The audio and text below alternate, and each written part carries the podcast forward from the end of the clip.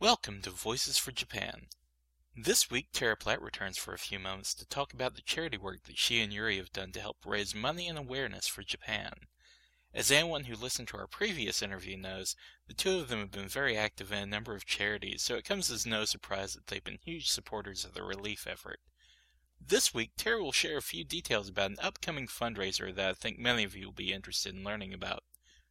So, with that, here's this week's edition of Voices for Japan. Hello, we are back with another edition of Voices for Japan, and uh, pleased to have uh, another Chainsaw Buffet alumni uh, added to the parade of folks who are coming back to, to help out with, with what we're doing and just trying to, to keep awareness for Japan in the hearts and minds of the uh, anime community and anybody else who happens to, to listen to this podcast. So, uh, without further ado, uh, I welcome Tara Platt. Hey there. I'm very, very glad to be on the program with you today so that we can talk about this. Yeah, definitely. Uh, it's it's always great to talk to you guys, and uh, really appreciate you, you know you taking a few moments out of your day to join us. Um, let's go sure. ahead and just sort of start with uh, what your feelings were when you heard about the news in Japan, and and just sort of take us through that moment, if you would. Yeah, well, I mean, first it was just a complete shock. I mean, I, I actually saw the news first on Twitter because I happened to be online on my phone, and because uh, I was reading something somebody sent me, and I saw something in somebody's tweet nearby that said something, "Oh my God, Japan, Japan," and I was like, "What? What? What does that mean?" And so I started reading more of the the tweets that were in my Twitter feed, and then I immediately went online and I started reading, you know, the news articles and bulletins that were being posted. And I mean it was it was late at night. It was a Thursday you know pushing midnight. It was you know 11 something in, the evening eleven thirty, eleven forty-five, or whatever. I don't remember exactly what time it was. Yuri had left cuz he was going uh to see a movie that night. And so I immediately texted him and I was like, baby, I just want you to know this is really bad what's happening, you know, in Japan because they've had this terrible, devastating earthquake. And on top of that, they're expecting uh, tsunamis and they're getting tsunamis. You know, it was all sort of happening simultaneously. And so I was sending him notes as it was happening. And, uh, and so first it was just utter shock. And then it was the, the sheer devastation of thinking about those poor people and what they were going through and what they were experiencing and how awful that must be and how there's nothing that you can do to help. It's literally like watching a car crash. You're, it's just happening in front of you and there's just nothing you can do physically as a person to stop it. So. Um, one thing that that I've talked a lot about with some of the other voice actors has been the response from the voiceover community in, in response to everything that's been going on. Because obviously, uh, you know, Japan plays a lot into into voiceover uh, these days. What with anime and video games. Um, sure. Sort of, sort of take us through through your perspective of uh, how things started to come together among maybe some of your colleagues that you spoke with, uh, you know, yeah, during absolutely. some of the early days. Yeah, well, um, I think well because that happened Thursday night, I think, and then Friday, uh, emails started going around. You know, the sort of generic emails. Oh my God, we have to do something. Oh my God, we should do something. That sort of idea where nothing was solidified yet. And I forget if it was on Friday or Saturday, but Stephanie Sheh, who was also a voice actress, was so on top of it and, and so on the ball. And she sent out a thing saying, okay, I'm putting together an event. Uh, I need to know who could be there to just make an appearance or sign autographs or help or we're trying to get art together. And, and so it, it pretty quickly escalated from there because she was so on top of it. And as soon as she started the ball in motion, everybody just seemed to jump on board. Um, and she and Pinguino, uh, Pinguino Kolb, who um, is a wonderful photographer and very heavy into that the VO and anime community. They put together a website for We Heart Japan um, and a Twitter feed so that people were being able to be updated and get information that way and, and emails. And at the same time that was going on, more other emails from people in the community saying, "Hey, we're you know we're autographing things and sending it to such and such a charity or such and such a person who's going to do a charity auction." And so there were a lot of various outlets simultaneously, but because Stephanie and Pinguino had the event that was going on at Meltdown the following week, I think a lot of the community, especially in LA, sort of jumped on board for that because it was easy and fast and we all understood what it was and it was something that was easy and readily available. And then, you know, we got a, an email from you guys about doing the the live podcast, which happened to be sort of happening simultaneously with several of the other things, and so right. it was a little tricky trying to coordinate and schedule stuff. But you know, we all wanted to participate in any way that we all could to do a very very small thing to help. You know, sending money is an important thing. You know, and we all donated and we've all done things like that.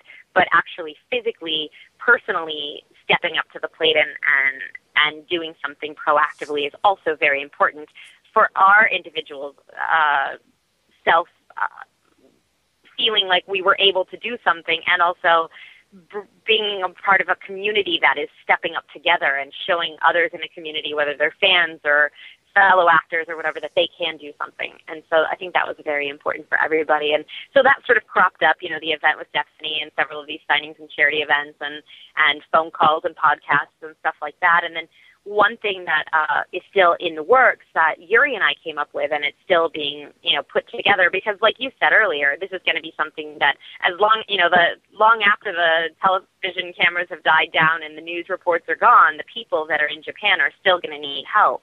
And so one of the things that Yuri and I sort of came up with, and we're in process through doing and working on, is with the voice community, we are actually, because a lot of people when we go to conventions have asked us if we've ever cosplayed as our characters, and we haven't, but what we've decided to do, and we're in the process of building, is we're going to build a 2012 calendar of some of your favorite voice actors cosplaying as some of your favorite characters that they voiced. And so we're going to do that, and it's going to be sold to raise money, and the money is all going to go to Japan. And so that's sort of something that's in process. That's going to be a long term sort of. We're going to be working on that the next, you know, four to six months, putting it together, and then it will be able to be sold strictly 100% go to proceeds to charity for Japan to raise money to, to actually send over there. And then that way all the fans can have the thing that would be fun for them of their voice actors that are cosplaying as these characters. And then also it's something that everybody can participate in physically and do and, you know, have. So. Wow, that that is absolutely the greatest idea I've ever heard anyone come up with ever. Oh. kudos well, to you. you. Like kudos to you two for coming up with that.